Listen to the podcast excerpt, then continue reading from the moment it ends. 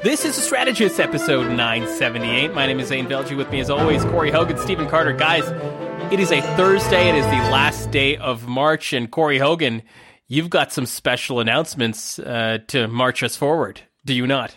I sure do, Zane. Tomorrow is the start of the government's new fiscal year, uh, which means that a number of new government initiatives will also be taking place that are tied to the budget. Um, so check, it's very jurisdiction dependent, but happy new fiscal year, everybody. Um, yeah. And uh, we look forward to checking in with you in 12 months to see how it went. well, well, thank, thank, you, Corey. Happy, that was great. Happy new fiscal year to everybody, to all those celebrating uh, across the country. Happy new fiscal year. Uh, are I we doing the count over the. I think are we doing the, the countdown tonight? To, I think, I think we're doing the countdown tonight. well, we're definitely doing the countdown. Corey and I always get together on uh, fiscal New Year where we just like yeah, you know, yeah. down and yeah. You guys yeah. are big partiers. Um, but I think he skipped over the real news. Uh, the real news is, which is that I'm still doing shitty on my AFL. Fell off, fell off on Sunday, and then last night, Swan, like the Swans just forgot how to score. Is is the only way to describe it. They just well, literally forgot that you have to kick the ball through the two tall. Uh, now, two now, Stephen, I will take your word for it that that's how AFL is played, that there's some sort of ball, some sort of kicking, and some sort of tall things. But to be frank, no one cares. So I'm going to take back the conversation now and say that with the start of new government fiscal year, uh, it was our hope to launch the Strategist Patreon account, but unfortunately, um, Strategists or the Strategist Patreon.com was taken. Uh, oh. it, it, unfortunately, it's been squatted on by by a troll. I think it's fair to say. So, at this point, we only have strategistpatreon.com. Uh, so we're looking to work that out, and then we'll get back okay. to everybody here on on the strategist Patreon. But to be clear, currently housed at strategist Patreon, not the strategist Patreon. Yeah. So yeah, strategist a- Patreon allows you to give us, or they can give us their money. Yeah. Yeah. Okay. And, yeah. and get many rewards in return. Like what? Uh, what kind of rewards? Yeah, it's Zain, literally do you have a sense not, of like you know what you know what I have a sense of is that yeah. we have sold out our live yeah! show, Stephen Carter. Do you want to talk about selling out? I mean, it's fact, this is done. our shilliest opening ever. I'm I'm calling. I mean, Let's I'm just feeling go on to the good. headlines. Right now, we're going to do uh, Pod Save America style. We're going to th- flow, throw to three and a half minutes of commercials, and then we'll start it up. and uh, Carter, Pod Save America. Carter, do you like ever feel like you're just sitting at home and you're like, oh fuck, I gotta like take care of something. Like in this case, let's just like I'm pulling out of my ass here. Yeah. You gotta mail a letter. No. And and you gotta mail this letter. Yeah. But you don't want to stand in line at the post office. What do you do? What, what do I do? I call yeah, stamps.com. Uh, Zain, thanks very much. stamps.com, your all in one service provider, provided with a partnership with the U.S. Postal Service. U.S. Uh, stamps.com is like having a post office in your house, in your office, and yeah. you're able to do everything using your own household printer. Well, but how could I possibly do that? I, obviously, I'd have to weigh these packages. Is there. No, is there no, any- no. Yeah, here, here's what you do. You don't have to do anything because what you can ultimately do is find the right help, find the right person. The way you do that it's through is ZipRecruiter. Zip, ZipRecruiter.com, Corey. Will find you the right talent. I mean, eight out of 10 employers trust ZipRecruiter.com to help them find the person to weigh their packages for Stamps.com.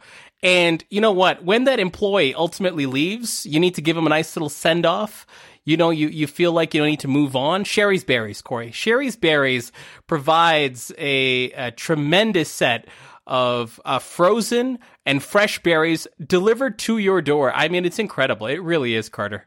Oh, I just I, I hope we do the green drink too. What's the green drink? I can't remember. Athletic greens, Carter. Athletic, Athletic greens. greens. Yeah. How do you feel, Corey? You're good. Uh, like I've, I, four minutes, you know what? fifteen seconds. I started uh, drifting. I started thinking about other things. I'm currently uh, web browsing on AdamandEve.com for all of my adult toy needs. Uh, you know, you can get 35% off one item right now if you use the code AESAVE35 at checkout. Oh, that's pretty great. No, that's that's excellent. Uh, and of course, if you need uh, anything uh, to complete your look, to complete your home, anything to perhaps use said toys, article.com. I mean, a Canadian furniture manufacturer. Uh, visit article.com slash flair for your 10% discount, uh, discount code. That's article.com slash flare, flair, F L AIR. Flair Airlines always drifting. Guys, let's move it on to our first segment. We have sold out our show. Our first segment, the headlines. They are back. Yes, they have been absent for a long time, and you might be asking yourself, why are the headlines back, Corey? Why are the headlines back, Stephen? Well, mainly sometimes you find the best headline, the one, and you say, I need to build an entire segment around this. Stephen Carter, this one comes to us from the AP News. Nebraska lawmaker apologizes for debunked litter box claim. That is right. A Nebraska state lawmaker apologized earlier this week after he publicly cited a persistent but debunked rumor alleging that schools are placing litter boxes in school bathrooms to accommodate children who self identify as cats. Stephen Carter. you know, it just tells tells you what some people want to believe. Like this, this re. I'm, I'm going to use this. I'm not going to make jokes. I'm going to, in fact, bring this back to uh, our problem with misinformation is not that just the misinformation itself. It is the fact that we wish to believe the misinformation. Uh, so we believe certain things, the left, the right, it doesn't matter. Everybody chooses to believe certain, I believe I'm handsome. That is a piece of misinformation that I choose to believe because it makes my world a lot better. Um, but this, this is what happens. We want to believe something. And this lawmaker wanted to believe that there are, in fact, people in the world who want to identify as a cat. And there are others who are woke enough uh, to place litter boxes in, in bathrooms. I mean, good God. I mean, people just want to pee. Isn't that, you know, just go in the toilet. We're fine. Jesus. wait, wait, a like, minute. At the end, it became really, really unclear to me what your argument was. was... People just want to pee. Very... People just want to pee in the bathroom, Corey. They just want to pee. Just let them pee where they want to pee. That's very good. Yeah. Yeah. Uh, Corey, uh, some pee standing up, some pee sitting down. Just let uh, them go. I'm more like a lay on the floor and, and shoot fountain style. That's my go-to. That was the but, best part know, about having kids. Is when they when just you go to the bathroom. When you go to the bathroom, regardless of how you go, yeah, you want to be safe and secure, and the only way to do that is SimpliSafe, Corey. SimpliSafe. we'll come to your home, and and you know, regardless of what you do in that bathroom, you got your cell phone with you. ExpressVPN, Corey. ExpressVPN, it lets you ensure that you're not communicating directly to a website. No, they do it for you, Corey. Yeah, Stephen Carter's using ExpressVPN right now, which is why he always seems so slow and delayed. It's not oh. because he's slow witted. Fuck it's because he's, he's protecting himself online. Did you know that uh, all of your browser history is available to your uh, internet service provider? Just just be careful out there, folks. And remember, Carter, use Squarespace when you're setting up your your uh, your no, own the, internet. The bit's, the bit's over, Jeez, Carter. We yeah, Carter, on. what the fuck? you, you, know, know what? We, if I wasn't using that fucking VPN, God, we we we beat up on Carter so much it's probably like impacted his, his mental health, which is why he probably wants to go with BetterHelp. BetterHelp is your online therapist. this is this is just telling the people what happens if they don't go to uh, what is it, strategistpatreon.com uh, not the strategistpatreon.com, strategistpatreon.com. This is what will happen if you don't go to the Patreon. We will have to get advertisers. It'd yeah, be tragic. We don't want to do that. We don't want to spend the entire show on Mostly advertisers. because we're, we're too lazy. We're too lazy. We got things to do. Corey, our next headline comes hold, to hold us. On. Uh, no, I've got you're thoughts. You got no thoughts. What are your thoughts? There's a litter box. Yeah, it's a litter box. This guy. It's, it's a story about that stuff. The next headline comes to us from the Daily Australian Prime Minister Scott Morrison says renters should just buy a house if they want rent relief. That's right. The Prime Minister suggested that instead of looking of buying a home, instead of renting, uh, those that are struggling with rent payments, the rising rent, should just look at buying a home. Uh, they unveiled their fourth budget on Tuesday. Corey, it seems airtight. It seems simple. Yeah. If you want rent relief, why don't you just buy a home? You know, the idea that Marie Antoinette said, let them eat cake isn't real.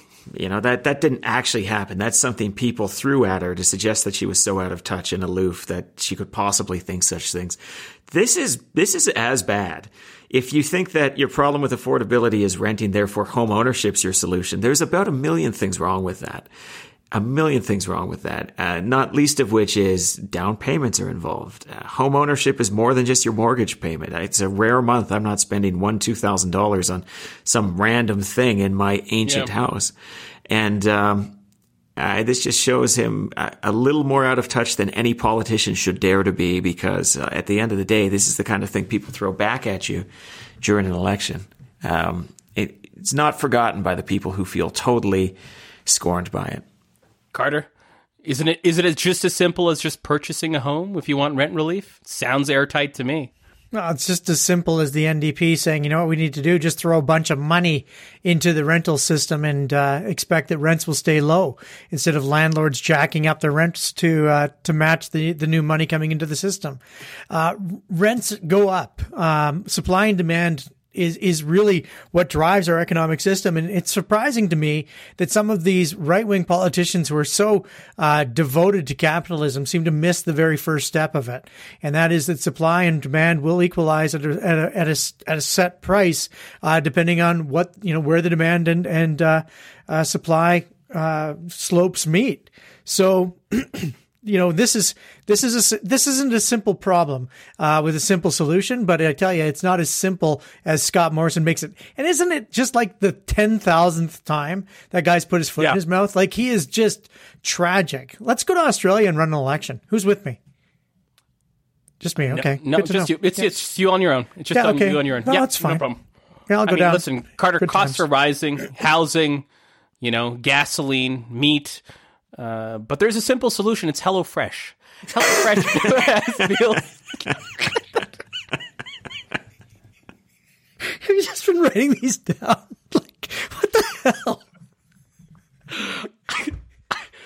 Uh, that's, that's, I think those are all the ones I know. I think that's it. Yeah, okay. Okay. Let's continue. Next headline, think- Zain. Next one comes to us from CTV. Stephen Carter, City of Vancouver, unimpressed with park bench plaque prank. That's right, stickers mimicking memorial plaques were stuck onto benches in and around Vancouver Stanley Park earlier this month, and the park board is not amused by the anonymous social media campaign to bring laughter to passerbys. They're all dedicated in the memory of Jack Shit. Uh, there's no date of birth or death date. He's described in profane and affectionate terms. Stephen Carter, the the park bench saga. We've seen this many times in many municipalities. Your thoughts on people uh, trying to bring humor through a park bench? I think it's funny. But I have a sense Really? of humor. I have a sense of humor. Have you ever met anybody from Vancouver with a sense of humor? I haven't. You know, like they're terrible people out there. It rains all the time, and that makes it hard for them to laugh. Right? It just it's hard for them. So Victoria, those people are hilarious, but they're stoned all the time, so they have no reason not to laugh. That's why this podcast is always brought to you by Abbotsford. Corey, uh, you know, what do you think? What do you think? Uh, do you want to defend the people of Vancouver, which uh, Carter has pretty much? To be uh, clear, though, not the entire Lower Mainland, just Vancouver. That's those yeah, are yeah, no, no. Thank you, thank you for the clarity, Corey. It's like our third largest market. Our third, like the podcast third largest Yeah, market. the podcast third largest market. when do you? We when have do you? markets? Why do? Why, why do you know this and why do you care? We have markets plural. Like this seems weird. Okay, yeah, okay. great, Corey. No, I'm in going to give you. fairness, I'm basing it all on just our friend Katie, who I've never known to laugh. So That's good. Are we doing individual shout outs now? That's I great, believe that that's what brings us to the third largest market. Is Katie listens? so that's Are we just going to do a listing of all our listeners?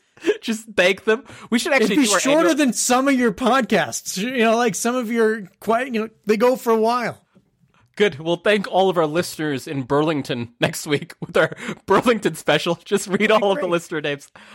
Corey, this is something that you'll probably like. Uh, juicy fastball right down the middle. This one comes to us from Meat and Poultry Magazine. Dairy Queen announces new signature stack burgers. That is right, Corey.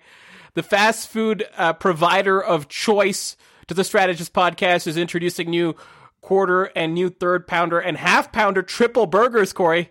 I mean, this isn't an official press release that was picked up by one magazine, Meat and Poultry. This is big, big news for the fans of the grill and the fans of the chill. So in the 1980s, uh, one of the fast food restaurants tried to bring out a third pounder. I think it was Burger King, but I could be mistaken about that. Yeah, it was. Yeah. To uh, to uh, you know say our our, Meat with our the quarter pounder. yeah it's bigger than the quarter pounder. It's a third pounder. But what they found is that Americans by and large thought it was smaller because three is less than four. So I can only imagine that. Does anybody think in the intervening 40 years America's gotten smarter? Like, does anybody think that this is more likely to succeed at this point? Well, you think this? You think this burger is going to be a failure out of the gate? You're, Oh, you're I- going back to history. You can have some people saying, I'm real hungry, too hungry for a third pounder. Got to get me that quarter pounder. Carter, you know, the the fundamental zoom out conversation here is really about the DQ strategy. Is DQ leading too much into the grill and not enough into the chill? I actually saw the ad, and the ad was all burgers, and I was like, no, Too much I grill. I, I too much. It's called you got to balance Queen. it. You got it's called Dairy Queen, but you don't go with with the burgers. Like the burgers Corey. don't make me happy. Like, did you kill a, the dairy cow to get to the dairy burger? I'm not very happy. So I want the cow. I I need it all to mix up. Like it needs to be the full meal deal kind of thing, right? Not. Well, I mean, now I've just stolen. Would you- would you McDonald's wanna- slogan? Fuck. Would you want Would you want to know that the same cow is in your grill as it is in your chill? I think so. I think that that would make it, you know, hey, it's Daisy's package, you know. that I like that. That works for me. Daisy produced Corey- less milk this week.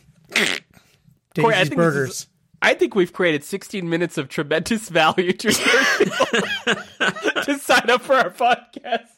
Wait, to sign up for our what? Our Patreon. Okay. yeah, Great. Patreon. Ah, this is good. Any final thoughts, Corey? Because I know you tried to turn this into a sanctimonious lecture of marketing knowledge, and uh, we all knew it, uh, and and we kind of railroaded that. Anything else on the grill and chill? Uh, are they choosing the right focal point here? He doesn't even have his glasses on anymore. No, he- he's, not even losing listening. it.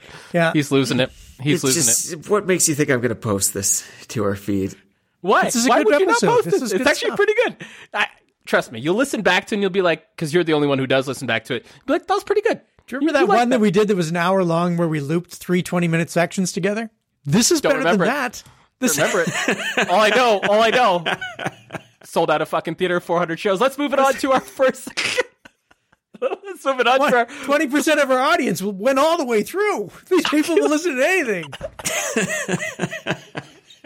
Yeah, if you are part of the 20%, we want to actually invite you to special focus group. Uh, and by focus group, I mean IQ test. Just, oh, oh well, Okay, There's going to be whole sections of this bleeped out. Do you know what? I, maybe this is our first Patreon exclusive. Maybe this one right here. I think it might be. Next headline, Zain. That's it. That's it, Carter. We're moving on to our first segment. Our Okay. first segment, dude, where's my car? Guys, the liberals have introduced their ambitious climate plan, which includes a ambitious future focus towards electric vehicles, a uh, ambitious goal on the oil sands sector by 2030, cutting emissions by 42% from 2019 numbers, which was the last time we had an official inventory. Um, also, as part of the mix, talking about a permanent carbon tax, regardless of who takes government. Uh, that was announced and that's being floated out. Uh, this, of course, coming just before the federal budget, which I also want to talk about shortly. But Carter, when you saw it, let's start with you here. When you saw the announcement here, where did you kind of lean? Were you thinking this was right on schedule, the lane that the liberals would occupy? Did you feel like this was a bit ambitious? Or did you feel like this was kind of a, mm, I was looking for a bit more, having seen this government and perhaps even seeing this government attach itself to the NDP over the past week in, in terms of um, the supply and confidence agreement? What did you make, top line thoughts, when you heard about the agreement come out from the, from the liberals in their climate plan? I thought it was good. I thought that the numbers were good. You know, like a 40% cut by, you know, by 2030. That's a big number. It feels big. Um, but then when you read through, uh, the details of what's going to happen, uh, and how it's going to unfold, I, I was actually pretty impressed. I thought, you know, nothing felt like it was totally unattainable. Um, I think that, you know, there's a school of thought and, and maybe it's shared by the, the hosts of this podcast because two of the three of us have ordered uh, electric cars and one of us drives a 2005 electric or Toyota Corolla. So, you know, That has, that has common electric issues. That is correct. yeah, Yeah. it- it, you know, barely runs. Uh, so got- got- obviously it's very got a- it's got a carbon plug. neutral. Yeah, It's got a plug. Very carbon neutral. So you know, I, I think that the the world is moving quickly, and I think that this forty percent cut feels like it's actually right on schedule. It feels like this is something we can achieve, and Um, you know, there of course was the requisite whining from the from the conservatives, but they never present anything that they'll do. And this is becoming really important to Canadians, um, if for no other reason than we're seeing the impacts of climate change every single year. Um, you know, the flooding that we've seen in, in British Columbia, the, the wildfires we've seen in BC and, and Alberta and across the country. Um, the, these things are real. I mean, just even the hailstorm that happened here in, in Calgary, uh, up in Northeast Calgary a couple of years ago, I mean, you can still see the damage that that, that that hailstorm caused and the impact that it had on real people's lives. So when, when everybody is out screaming about how this, uh, this change will have impact on real people's lives, I, I was try and figure out what the balance is because the balance should be the impact from the actual climate change that is occurring and the impact um, that these people are going to have to pay for through higher carbon tax. I mean, the, the, the vast majority of the cost of gas today across Canada isn't carbon tax. Um, the vast majority of the cost is just the cost. This is what it costs to, you know, so it's still not much more expensive than a liter of water a liter of gas. You know, Corey, one of the things that struck me in its simplicity was 2030, which we keep re- repeating around climate over and over. 2030 is like eight years away, less than in many ways. And so when you look at some of these goals, right, like I mentioned, uh, the one off the top regarding the 42% uh, reduction from the 2019 last inventory uh, on um, on emissions. Uh, the Liberal government also saying that by 2026, they want 20% of all new passenger vehicles sold to be electric. By 2030, 60%. That you know, by by 2030, they they're kind of aiming for these goals that the that the uh, carbon tax would be at 38 additional cents a liter. 2030 is not that far away. Yeah, and one of the interesting things about this for me is through most of my lifetime, we would set ambitious climate goals and then we would kick them further or they would get less yep. ambitious as we started to get into nearer term horizons. Eight years, to your point, is that's just two governments. That's, you know, something that we're going to see very quickly. Uh, time sure does fly. But we're actually seeing government get more ambitious as 2030 mm-hmm. is approaching, as 2035 is approaching. People moving up their targets, getting getting grander in the you know the electric vehicle targets, for example. I think that's a pretty good one. 60 percent by 2030 is is a lot, right? That's a that's a huge chunk of the uh, of uh, of any uh, you know country's fleet. But when you look at the numbers, some of it seems to be not the most dramatic bet by government because the market is taking us there anyhow. Uh, if you look at this podcast, which is clearly representative of the nation as a whole, yep. 66% have electric vehicle purchases in progress as we speak. So it's it's happening. It's going to be occurring sooner uh, than later. And I think one of the things that you have to sort of grapple with when you are, in particular, in a jurisdiction like Alberta, but I think really anywhere where you're more carbon dependent is what what the hell does this look like for you in 10 years? What are we going to be doing in 10 years and how are we getting on this bus? Because otherwise it's going to run us right the hell over. Well, there's big things like the zero emissions vehicles was obviously a big thing, but I think that we yeah. we, we don't understand like the transportation industry. Uh, when we start to see those zero emission vehicles come across in the you know the the large trucks, the transport trucks, that coupled with uh, vehicle autonomy, the ability for them to drive themselves is going to be a significant change. And when when that happens, the cost advantages are going to be so dramatic that we will see uh, really big shifts uh, yeah. to the to that type of technology in a very short period of time. Um, you know, that auto driving technology when it when it happens suddenly those trucks can run 24 uh, 7 and they just get to where they're going um, and if it's zero emissions, I mean, how, how, long the battery is, how much they can pull, all of those things will be figured out by a lot of people a lot smarter than me. But it doesn't take a genius to figure out that those truckers that were protesting on Capitol or uh, at, at uh, um, the Hill, um, they're they're facing a much bigger threat uh, than vaccines. Uh, because the much bigger threat is just an autonomous vehicle picking up their load and, and taking it where it needs to go.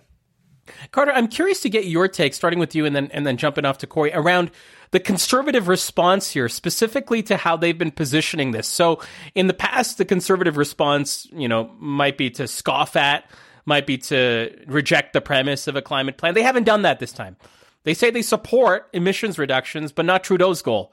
Harper's 2030 goal, which is a much lower percentage. It's that 30% uh, below 2005 levels versus that 40 to 45% that the Trudeau goal is going for. What do you make of the conservative strategy here and the conservative message? Are you in on what they're trying to do here by going back to Harper, not rejecting it entirely, maybe trying to come across as a little bit reasonable as they try to paint the liberals as a more radical left agenda so to speak. Does this kind of give them room to appear reasonable with their with their previous goal of uh, that that Harper kind of put on the table? Well, I think that I, I want to take this a couple different ways because I I want to give them credit for at least being mature. Uh, and not just doing the this is a horrible thing, you know. Think of the cost to the to the economy piece because we've we've critiqued them for just kind of tearing everything apart. So this isn't just them tearing something apart. This is actually now something where they are presenting something of an alternative plan. The problem, of course, is that Harper's plan was just to put numbers on the screen and really not say how the achievement was going to happen. It almost feels like it's going to be some sort of fair market kind of capacity to change the the the system. And you know what? The system itself might change fast enough uh, without many market interventions uh, to get to, to the conservatives' point of view. But there's also one more problem. So, and the, the other problem is what's the difference between 30 and 40%?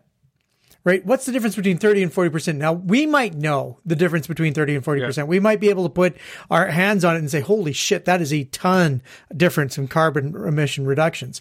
But to, to the average person, does 30 to 40% make much difference? It's all the same. Even the conservatives are saying that it could be 30%. So what's 40%?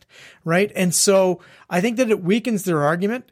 If I was running their opposition structure, what I would say is let's lay it into what is the actual cost and how quickly is this going. Um, that that to me is the way to to dive into it and and present your own ideas and say this is how we can achieve these things uh, with less impact on the average Canadian family.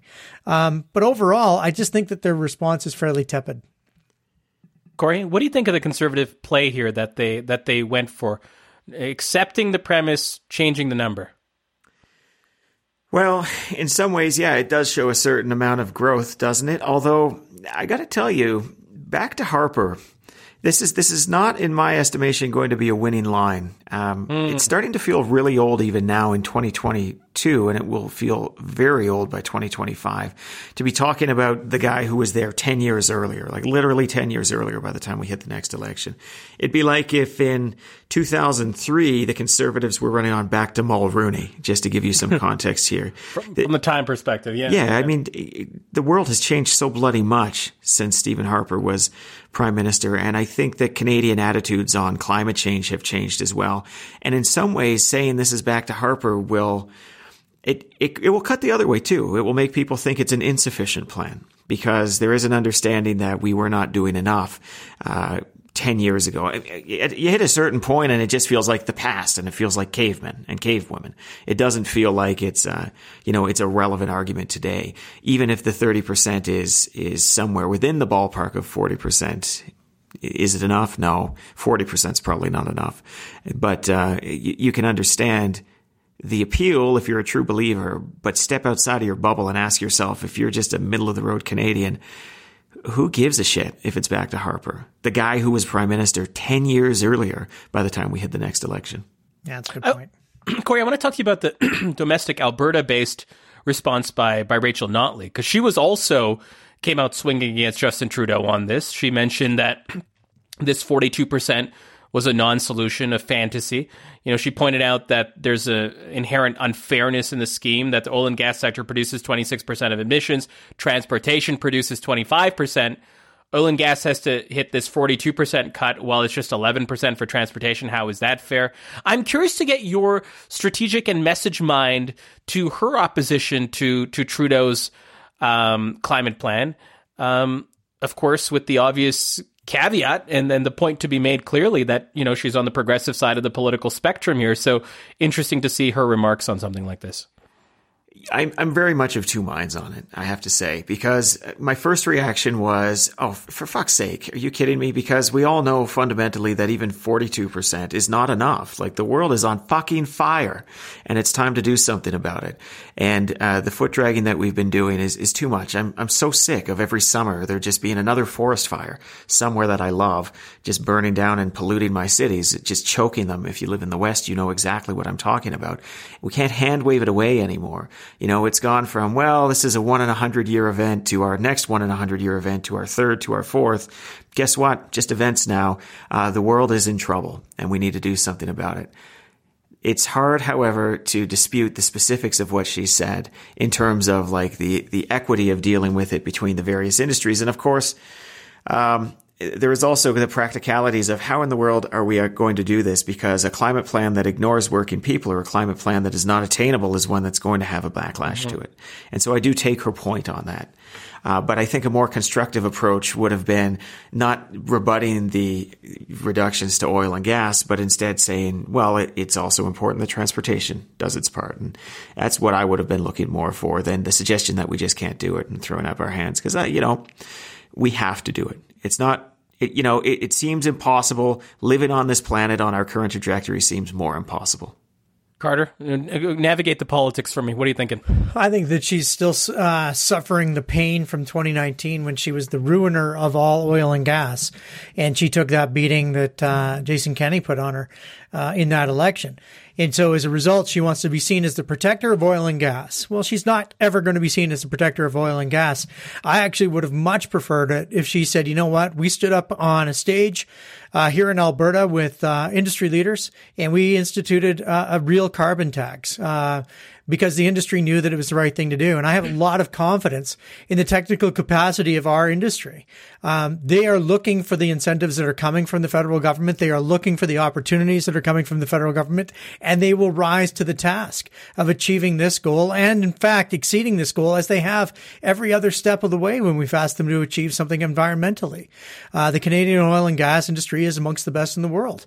Um, and we need to, they know the challenge. They've all written the challenge into their strategic plans, into their 10 year plans, into their 20 year plans. They know where they're going and I want them to lead. So, uh, and they want to lead. This, this protectionism of the, of the industry, it felt weak to me and it, and it's, it's running to be second place in an argument that you know you're never going to win. Don't do that. Be on your own platform um, take your own message. Don't just try and be second place to to the UCP in protecting the oil and gas industry. They just don't need your protection. Corey, you wanted to jump in on here. Uh, well, I, I Carter said so much of what I want to say, and I agree with it emphatically. One of the things that I think the NDP really erred on in 2019 was how all in they went in the preceding year on oil and gas. And it, it's not because they were wrong about the importance to the economy for some of this market access and the oil industry was really, really challenged by our lack of what we call takeaway capacity and, and our ability to get product to market because it's a commodity and the marginal barrel sets the price. And when you've got oil that people literally cannot get rid of, the, the price of oil will plummet and the effect will be severe because here in Alberta, we use that to pay for roads, schools, and hospitals, all of the good things that, you know, the public services we rely on. But by raising the issue of oil and gas so much, by continually talking about it, by fighting about it, by making it the big scene, and by, uh, you know, having the big conversation about this with the UCP, you played right into them, right? It, this is kind of ballot box 101. You, you don't set your ballot question on the other guy's strong turf. And if your big issue is supporting oil and gas, you're not going to vote NDP you're not going to vote NDP. So you've got to change the big issue. You've got to change the conversation. And in 2023, election looming here in Alberta, the big issue can't be support for oil and gas or the NDP are not going to win. It's as simple as that, right? Yeah. keep going. Keep going. Well, look, the other thing is, it's very easy because of the amount of money oil and gas has and the amount of influence oil and gas has in a province like Alberta to believe of that there is a certain omnipotence to the industry It's not really there. Uh, the Alberta economy is not as undiversified as people think and or as people act. And when you look at the number of people who work directly in oil and gas, it's a smaller percent of the workforce than work directly in the finance sector in Ontario. Uh, it's not discounting its economic impact. But there's fewer all the time. fewer and fewer Albertans think of themselves as oil and gas dependent, even those that frankly probably are because they work adjacent to the industry. So you, can't, the other reason not to hitch your start of this wagon is that's not what people think is next. It's not even what people think is now for most of this province. So give them a now, give them a next, and acknowledge that if your now and next is oil and gas, you're not an NDP voter and you're not accessible to the NDP. Carter, I want to talk to you about something that you actually brought up, which was the carbon tax element here. Um, you brought it up in the confines of, of the NDP, um, their their climate leadership plan. Uh, talk to me about the federal carbon tax. I think the most intriguing element to me about this announcement on the federal side, we're going to kind of zoom back out to the federal, yeah. was their desire to enshrine it regardless of who's in government, a price on carbon that that they wanted to kind of keep this guarantee to see the carbon tax climb to the levels the government has forecast, regardless of who's in government. With this approach, that it would be a fixed price over a time period known as carbon contracts.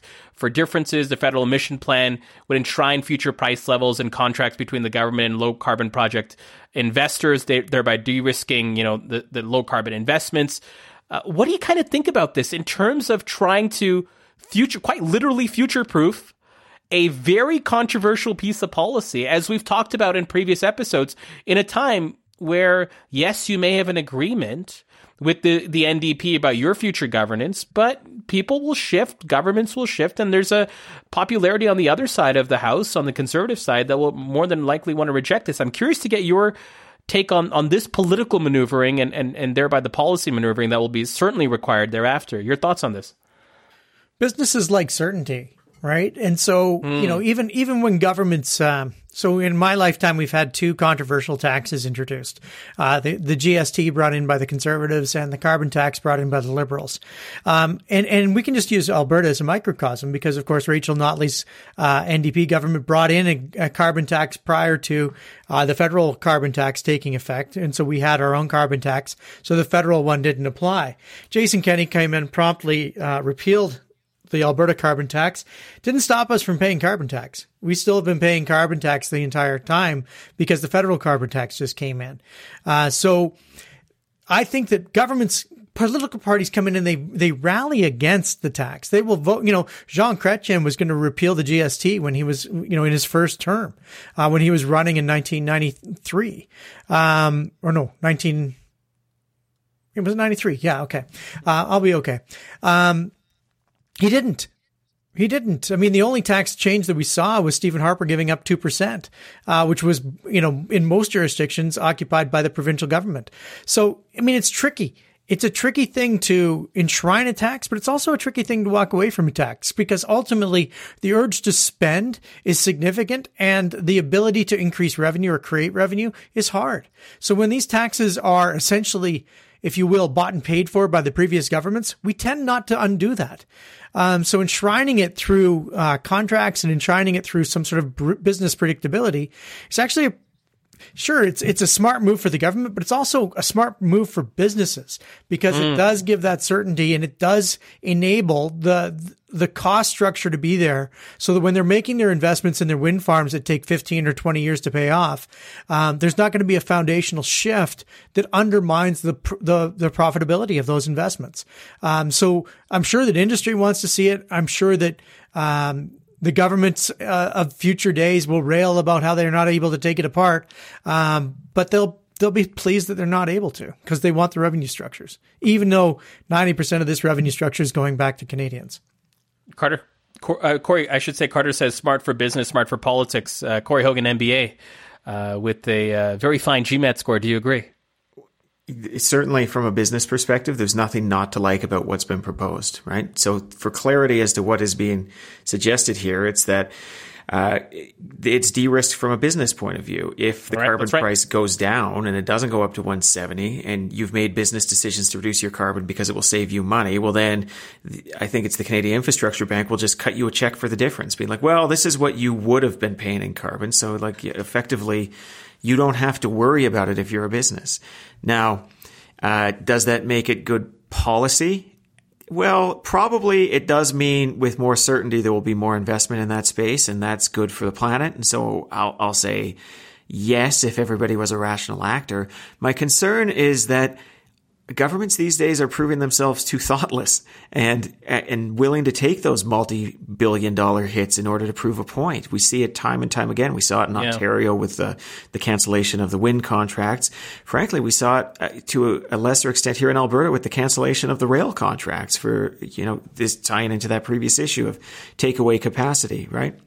Uh, because they would rather make the point than make the profit or or sort of make policy sense if you want to broaden it. And so I don't know. I mean, I'm nervous. I'm nervous because if Pierre Poilievre becomes the Prime Minister of Canada, do we actually think he's not going to just cancel the carbon tax anyways? Because A, not every business is going to yep. take the government up on this and get involved in this. And so there will still be many, especially smaller businesses who will say, yeah, you know, fuck that carbon tax.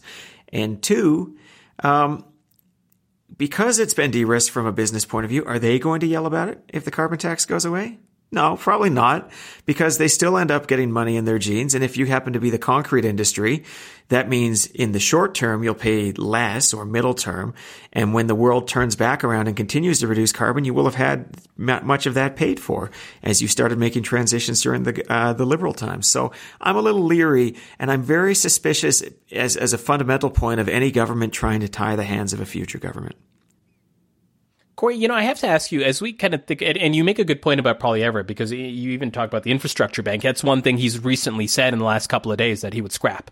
Uh, I want to, I'll get into that, you know, not today, but perhaps in a future episode, et cetera, to talk about all his his his announcement strategy, which is almost seeming like one every two days, quasi blockbuster announcements, provocative announcements. But Corey, to this point that you mentioned earlier, um, when you were talking about the Alberta problem of ambition and that fires choking cities in the West here, the crisis elements of this, I think, is the most interesting. Does this do enough for the crisis that we are in versus the politics that we can digest? And I'm curious to view that through the lens of the NDP in your mind, which is they've they've come to the table with this deal their criticism is already there. You know, some of that that that uh, that narrative that we've heard is that anything good that happens, the government takes credit for. This is one of the lines, right? Anything bad that happens or that, that doesn't seem in the plan, the NDP couldn't get it in there, and they're already starting to face some of that criticism. Well, why isn't this more ambitious? Why are some of your policy points, NDP, not found in here? This is a liberal copy and paste of their platform. Where are you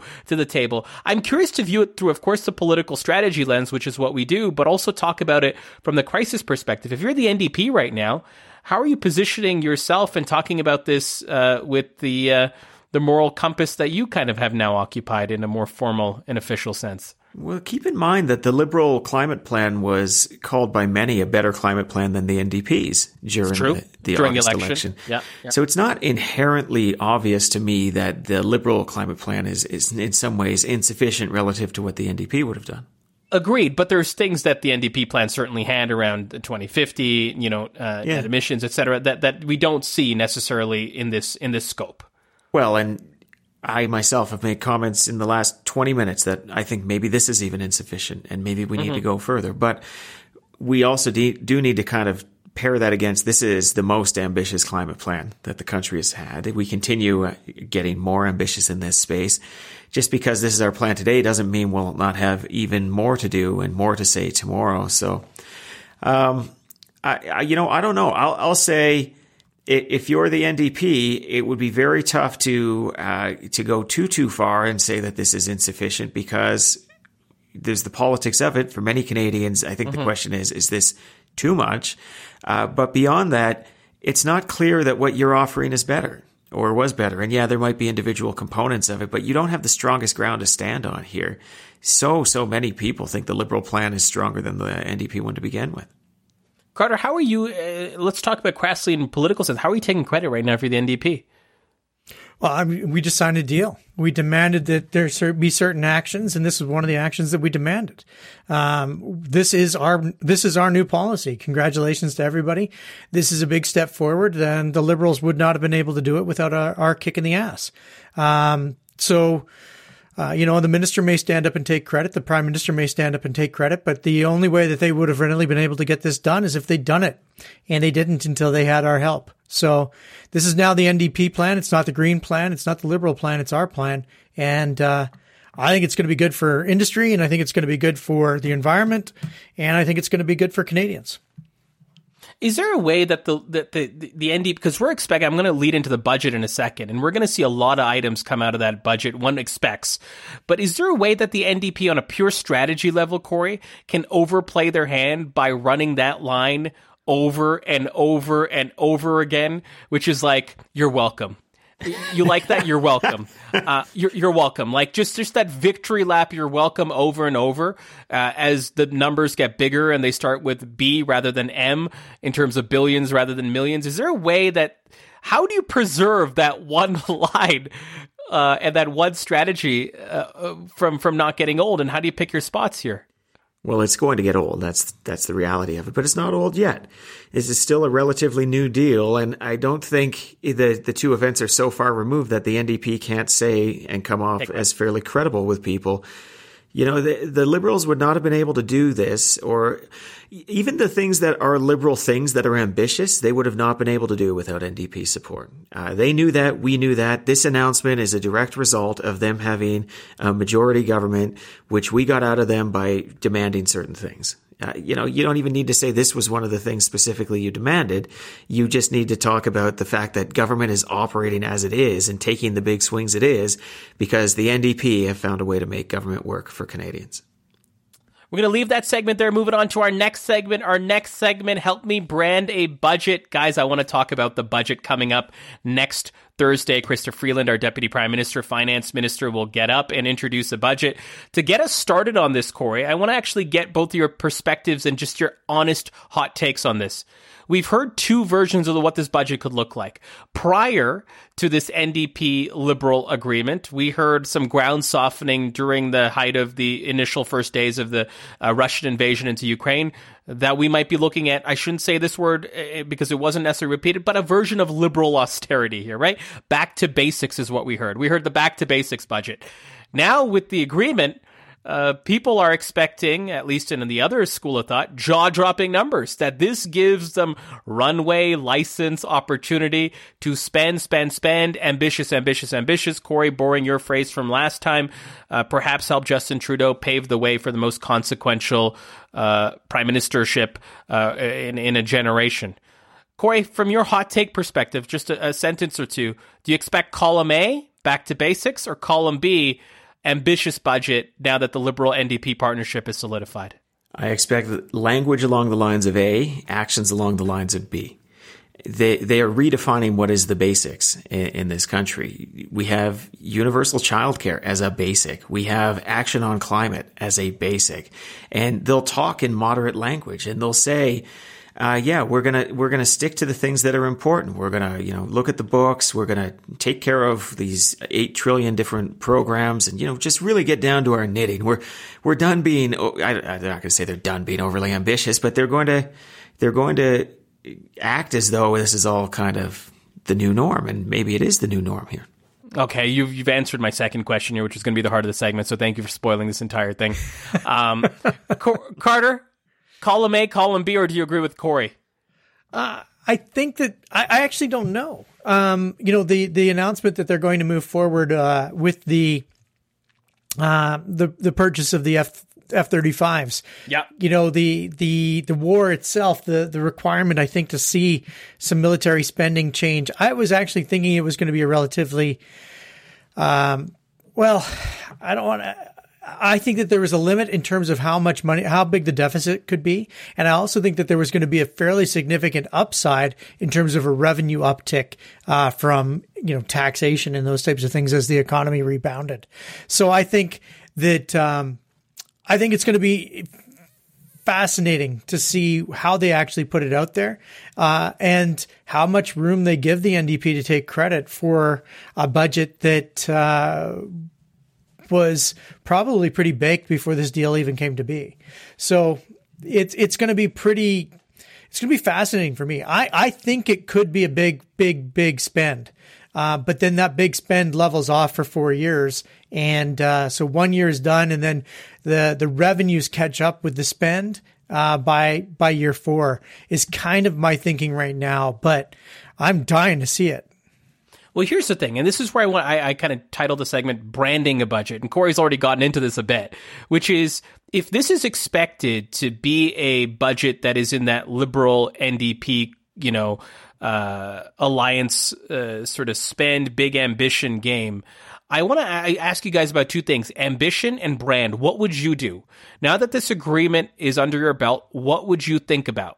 How would you brand this thing? Corey's already kind of given me the redefinition of basics, but we've talked often on this podcast in both general strategic terms, but also with specific budgets provincially, federally, that it's a branding exercise. I find this moment to be very interesting for the Liberal government because the cloud cover of COVID is potentially over. They might be trying to extend it, trying to, you know, ensure that, that we've forever changed because of COVID. We're now redefining what this country looks like but you also need to sell that. And so, Carter, I want to get your thoughts on this first before I go to Corey and maybe have him expand on his that he laid out earlier. If you had carte blanche and strategic advisory right now to the Prime Minister and perhaps even Jagmeet Singh, give me the sense of the brand and the ambition that you would look at right now. And let's be let's be like uh, like a st- strategy whiteboard here. What would you talk to them about, and what would you think about in terms of how they would present this thing to the Canadian public coming up next Thursday, a week from today? Yeah, I think that it's going to be like the one time fix, right? Like we are going in and we are fixing that which is wrong.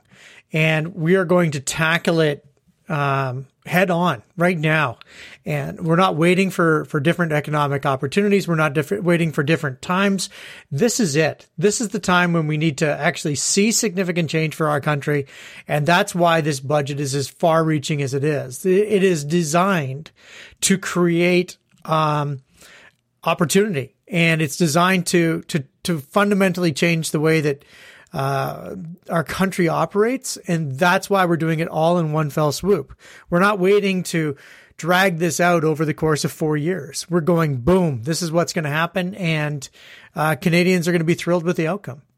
So one time fix versus a Corey's, and I'm Corey. I'm like I'm I'm I'm projecting a bit, but something to your point about you know redefining the basics. Carter, I'm curious why a one time fix and not like a uh, like a straight up revolution style. Like this is what the new category of basics will mean in this country, or this is what is required not just once but ongoing. This is the redefinition of what government is here to do. Why not that?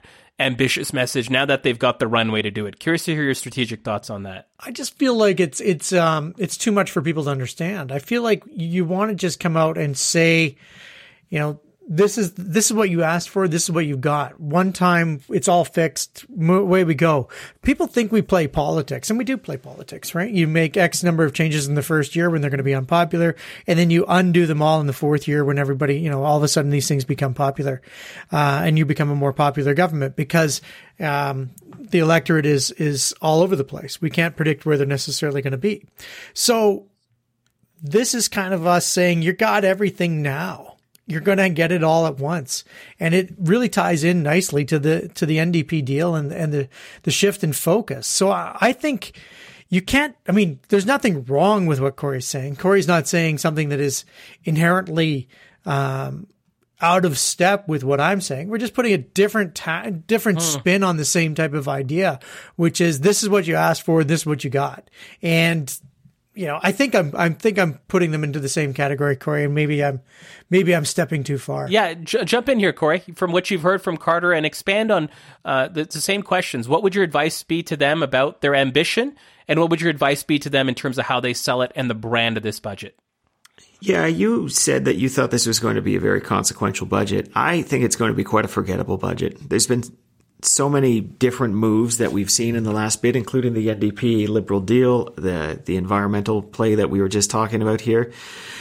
Uh, in many ways, this will codify a lot of things we already knew were happening, including, well, we'll see. I mean, it remains to be seen, but the the deficit's been projecting down. Um, don't forget there was like a a crazy deficit in in like the high 200 billions I think uh, the, the, previous year. It, it looks like it's going to come in at about 144 so it's going to be about half the size for this year. And when they project forward what's nuts is even running a hundred billion dollar deficit is going to be like oh okay. Yeah, yeah. seems that's if we get less than 100 billion, all of a sudden, you know, hey, down to those double billion digits, that looks pretty good to me, right? So do you mean do you mean forgettable? Just so I'm clear on this, do you mean forgettable by design, Or do you mean forgettable because it won't be material enough and as ambitious as, as some of the speculation around it suggests?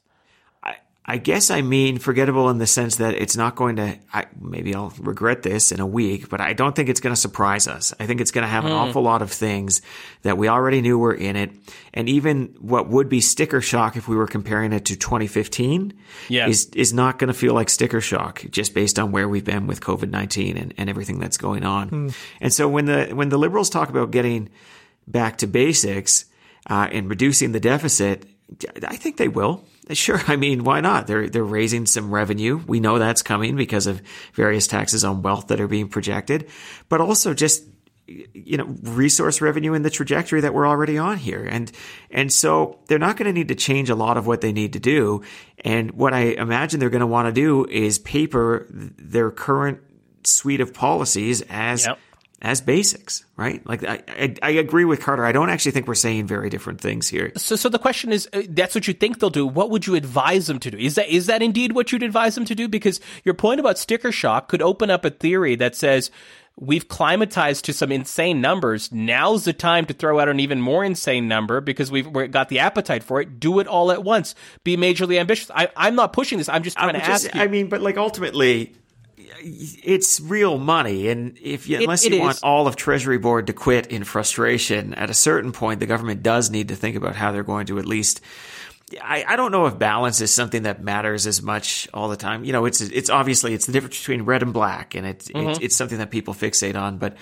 I, would be, of course, more concerned about deficit as percent of GDP, overall debt levels, debt as percent of GDP, whether we have the ability to burden it.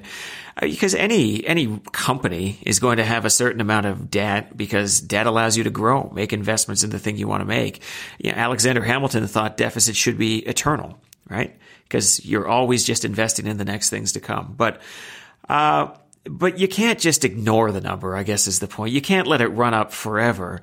Um, I, if you're basically my age or older, you'll remember the backlash austerity of the 90s when it looked like our debt to GDP ratio was way out of control. It was out of control relative to other countries, and it was really affecting our economy more broadly. It was affecting people's confidence in the Canadian government.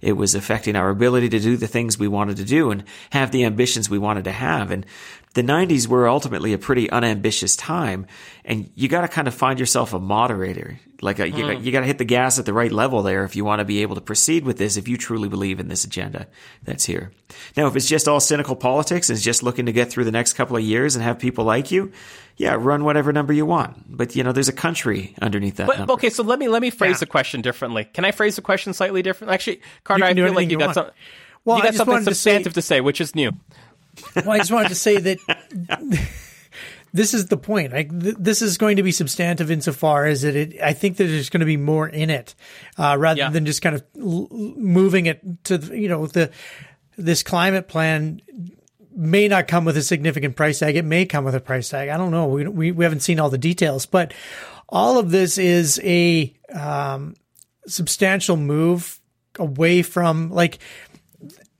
the the details are going to be really interesting as as they're unfolded. I don't expect to see pharmacare, for example. I don't expect to see um, dental care, uh, but the stuff that has been promised all does come with big price tags. And yeah, I think the economy improving is going to eliminate pieces of the deficit, but the deficit is a it's a fascinating thing. You know, do we really? I mean, this is a whole episode in and of itself. Do we need to worry yeah. about deficits at a federal government level? And the answer is depends on how you develop the deficit. Um, you know, we hide now our deficits through P3s. Uh, we can have a whole debate about that too, uh, where the, where the, the, you know, the cost of the project is borne by the private sector and, and paid out over a period of time. That's actually almost all of us run deficits through most of our lives. And then we stop running deficit as we get closer to death, right? we take out mortgages, we take out loans, we we we yeah, grow, yeah. We, we build our businesses, we build our our structures, and then we get to a point where ah, we're too old for that shit anymore now, and we got to start paying everything off, and we pay it off just before we die. Um, the government doesn't die, right? The government doesn't die. So, and if the government does die, then who the fuck cares if you've got a deficit, right? So, I don't know. That's a bigger conversation for a different day, but um, it's a it's something that we should be thinking. Like, if you're the liberals, I'm not saying go out and spend like it's crazy, but I'm not sure that the 1990s uh, austerity was necessarily the best play in the Canadian playbook either. Corey, you wanted to jump in on this? Yeah, one of the things that I think we need to talk a little bit more about is why they've chosen to talk about going back to basics. It's it's because Canadians are worried about affordability right now. Canadians are worried yep. about inflation and when you talk about the basics and when you talk about affordability, well, let's put it this way. Spending leads to higher taxes, taxes leads to lower affordability is the simple thought that's in many people's heads around spending. And I'm not trying to be shitty to people, but, it, and it's a pretty logical like, train for people to follow there. So they want to know that the Canadian government is not going to make their life more expensive. They're looking at basics in terms of how are we going to make housing more affordable? How are we going to make uh, groceries more affordable, gasoline more affordable? I suspect this back to basics budget will have a number of measures targeted towards things like that. More so than is the government narrowing its scope and doing fewer things. I think they're really talking about basics in terms of Canadians and how they're supporting Canadians with the basics. I have a poll in the field right now, and affordability is everything. So, so here's the thing. Mean, maybe this was my poor hosting of the show, which is a, a through line, of course. Yeah. Um, but but here's the th- okay. Let me ask you the question this way, because this is what I want to get to the prime minister comes up to you, Corey, and he says, fuck it, I have just signed the agreement with the NDP that lets me live out this legacy. Uh, we've got a four budget agreement, right? Or a three budget agreement in place. I want to do big shit and I want to do the biggest shit now. This is the first budget of the agreement. You know, political principles say do the biggest stuff now. Corey, how are you going to help me sell the biggest stuff? So rather than do we think or what would you advise? You've been instructed. This is what the principal wants. This is for legacy. This is for a, a further shift to the left. This is for big social programs.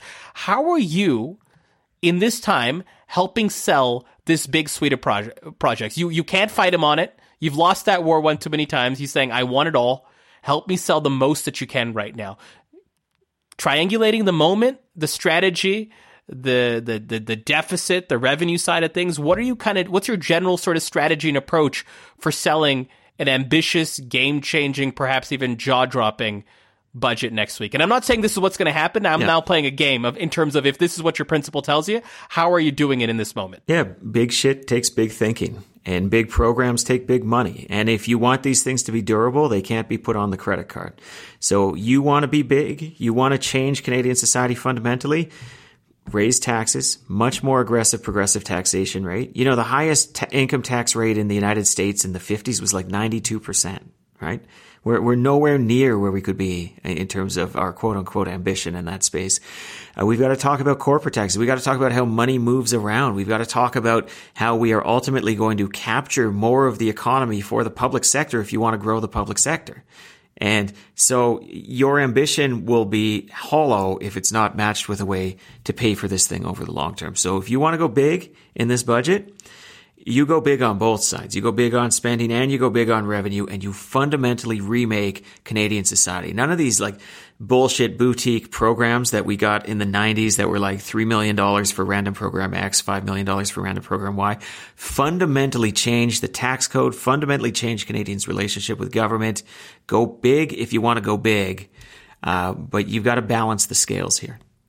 Carter? Same assignment given to you. Corey's in the room there.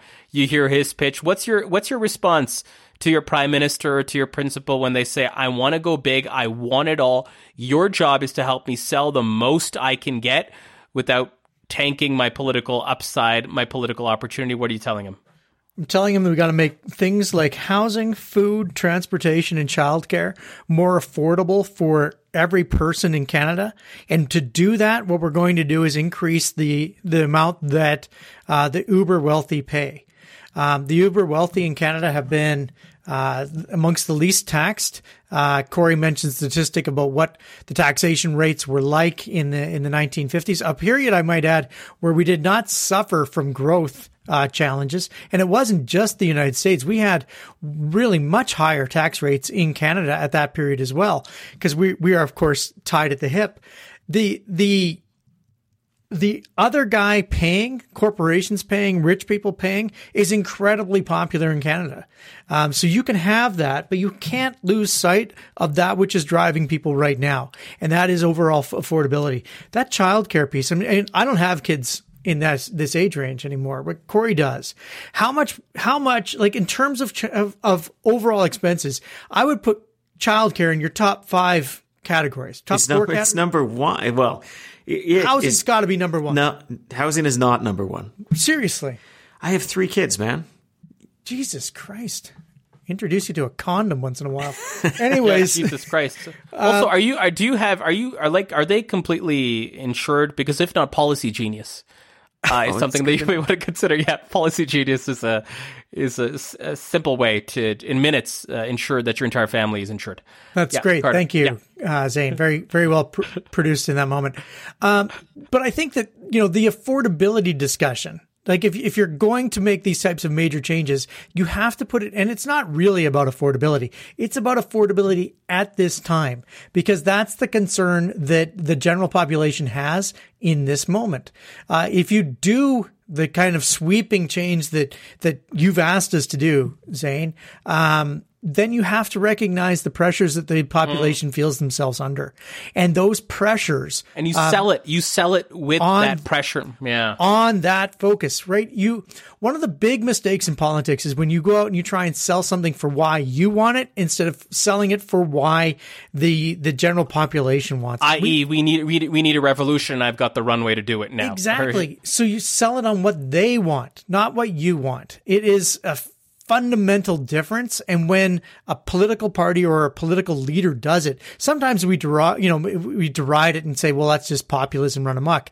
Yeah. Yeah. Populism is a shorthand for popular. Um, and at the end of the day, most of us want to be popular. That's how we get elected. It is not that much different than the high school popularity contest, uh, that Corey couldn't win in, in this, in the, uh, eighth grade. Uh, Corey, how are you? Let's end on here. Uh, going back to your initial back to basics, redefining the basics, give me the crisp one or two lines for how you would brand this budget if you could yourself. And what would your brand overall be? Like, what would the, the, the book look like in the sense? What would your slogan, your tagline, what would it be from your perspective uh, heading into this Thursday if you were advising uh, for this budget? I like back to basics. I like it because you can spin it in terms of those programs that I was talking about and Carter was going uh-huh. on about about affordability, right? Making, you know, the basics of government are to make sure that citizens have a good life and that they can afford it and they can do the things they need to do, want to do, have to do for their children, all of that, right? Which is why we've made childcare so much more affordable. That's why we're now tackling the cost of housing through these various programs. This is why we are we're making gasoline more affordable. I don't know if they'll go that far. That seems to cut against their climate plans. But you get my point. It allows you to speak to the audience in that way. It allows you to speak to a, uh, you know, a more opinion class audience in terms of the deficit's going down. We're just taking care of the fundamentals of government. We know that we need to balance these books. And, and so it works, uh, works for a couple of distinct audiences that have anxieties that are not the same, but have enough overlap.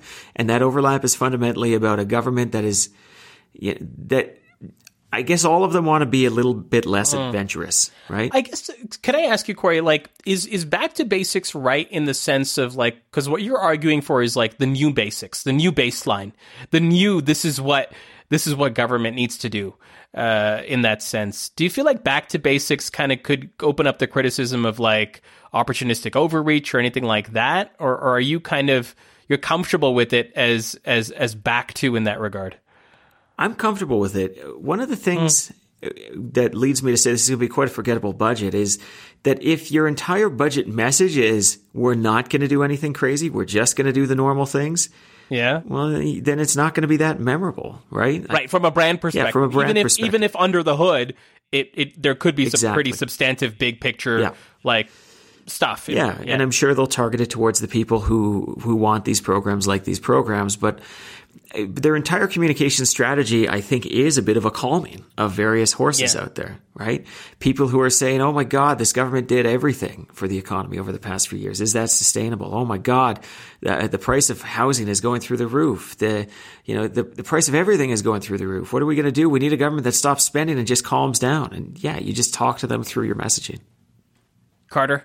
Uh, Corey's advocating for the back to basics budget. You know, roof over your head, something to eat, something to lay your head down on, a, a nice pillow.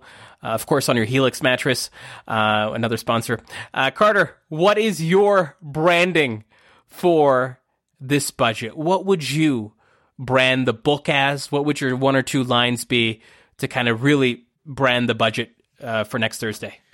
Man, I want to do that um, Staples ad that just says "Make it easy." Boom! Right? We're making it easier for Canadians. This is a budget that is 100% focused on making it easier for Can- Canadians.